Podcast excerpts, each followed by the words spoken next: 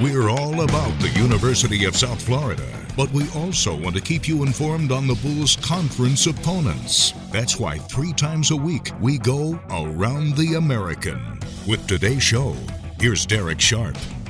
And in these five minutes, we'll take you through the weekend news and scores. And man, there was a lot of action. Just one football game, but we're getting set for bowl season. The Army Navy game was a classic, first time ever. It went to overtime. Army wins 20 to 17. And not too long afterwards, the all time winningest coach in Navy history, Ken Niumatalolo, found out he would not be returning as the head coach. As far as the game itself, defense is dominated. It's almost like they know how to attack the triple option for the other team on offense. In fact, it was 10 to 10. Army scored on a straight handoff first play of overtime. Clearly, neither defense was ready for this game to go overtime. And then, after not completing a pass in the game, Navy went with the old trick play, running back Xavier Arline to a wide open, obviously, receiver and it was 17 all going into the second OT. Navy fumbled at the one inch line practically. Army was able to just get into field goal position and win it 20 to 17. Niumatalolo's final record, again, the winningest coach in program history, 109 and 83, but just 11 and 23 over the last few seasons. The first two years of the conference shared the division title, and then in the second year won it outright. I'm telling you, Ken Niumatalolo is just an outstanding individual and will be missed, I'm sure, by Navy, but they decided to make the move. And it goes quite in line with the entire conference, including the incoming teams from Conference USA. There are 14 program members, and half of them will have new head coaches. Some of the All American football teams starting to come out, the major ones, and the conference's Defensive Player of the Year, Cincinnati linebacker Ivan Pace Jr., first team on the Walter Camp and the Football Writers Association of America teams. Second team goes to SMU wideout Rashee Rice and Houston's receiver Nate Tank Dell. Second team Walter Camp for the both of them. On to men's basketball, and after leading by 15 points, the Houston Cougars looked like they were set to put down number eight Alabama until their offense went cold, and the Crimson Tide break open a tie game late and win it 71 to 65. Houston, normally a good three-point shooting team, just 3 of 13 and only 12 of 22 at the free throw line. Still had plenty of chances but just couldn't hit those shots, including a couple of big misses at the line, down four in the final minute. Houston ended the first half on an 18 2 run and had that 44 29 lead with about 17 minutes left. Tied pretty good against the top 25 this year, 3 and 1. However, the conference did get a win against an SEC opponent that would be Memphis, taking down Auburn 82 73 as part of the holiday hoops giving situation in Atlanta. The Bulls have played in that event.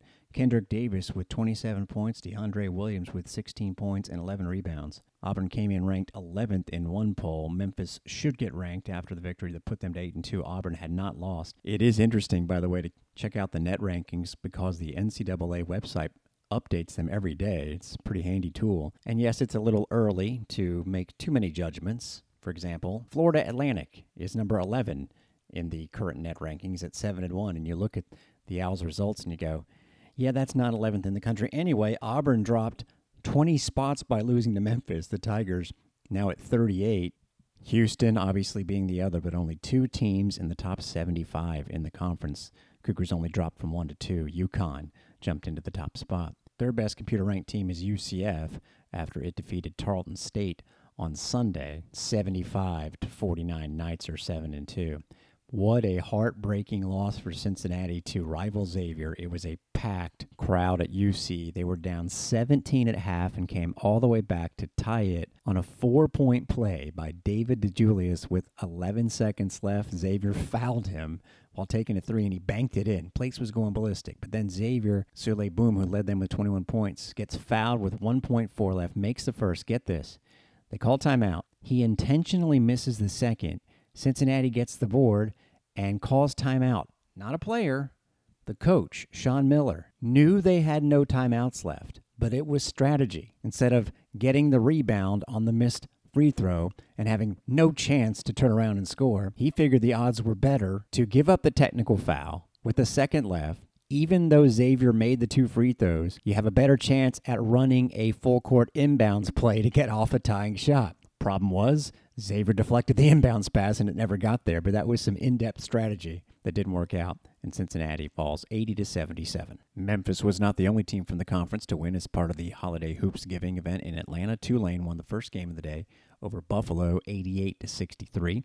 Tulsa dropped Central Michigan. Wichita State over Longwood for Saturday's other league winners, falling to rival Penn was Temple by 20, a little bit of a surprise in the margin anyway. And SMU, which is struggling, drops a road contest in nearby Fort Worth to TCU, 83 to 75. Wednesday's show will give you the players of the week. We'll also tell you what happens with Memphis going to Tuscaloosa on Tuesday night.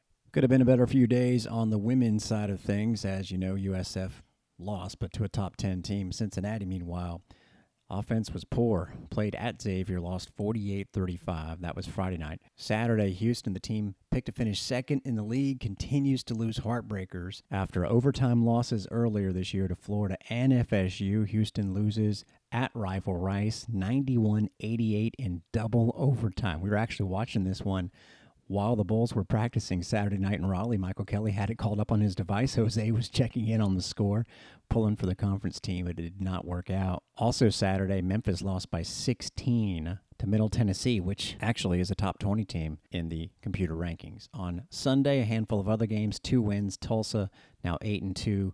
Roll Central Arkansas 95 51. Tulane beats Southern U 67 52. UCF loses a second, this time at home to Seton Hall, despite 24 rebounds, a program record by Destiny Thomas. Seton Hall wins 63 56. Kansas stays undefeated, took down Wichita. Shockers were 8 and 1, but could not get it going offensively against KU. 72-52, which by coincidence is almost the identical score Kansas won at number 12 Arizona by. Guarantee you the Jayhawks will be making their rankings debut. Now 9 and 0, and Temple lost a heartbreaker to rival Penn at the Palestra. 62 61. First trip to the Sweet 16 for Houston volleyball ends there. They had Stanford by seven in the first set. Cardinal rally back 26 24, then win the next two 25 16, 25 17. Houston ends up 30 and 4. Stanford will turn around and get stunned late Saturday falling to San Diego. Speaking of Jose Fernandez watching stuff, we were checking that action out as well on Saturday night. As I can tell you that Fernandez definitely admires, like I do, the skills of the volleyball teams that are still going. Top seeds Texas and Louisville, along with two seeds San Diego and Pitt, which knocked out the defending champ Wisconsin. Since we've mentioned the NIVC on this show, we'll tell you that the championship is set. Wednesday night in Des Moines, Drake hosting Boston College. Wichita State was the only conference team in that 32 team field, and Drake actually was the team that got out of their little portion of the bracket. So a team that started off on the road in Wichita ends up getting to host the championship. Thanks for dropping by around the American. I'm Derek Sharp.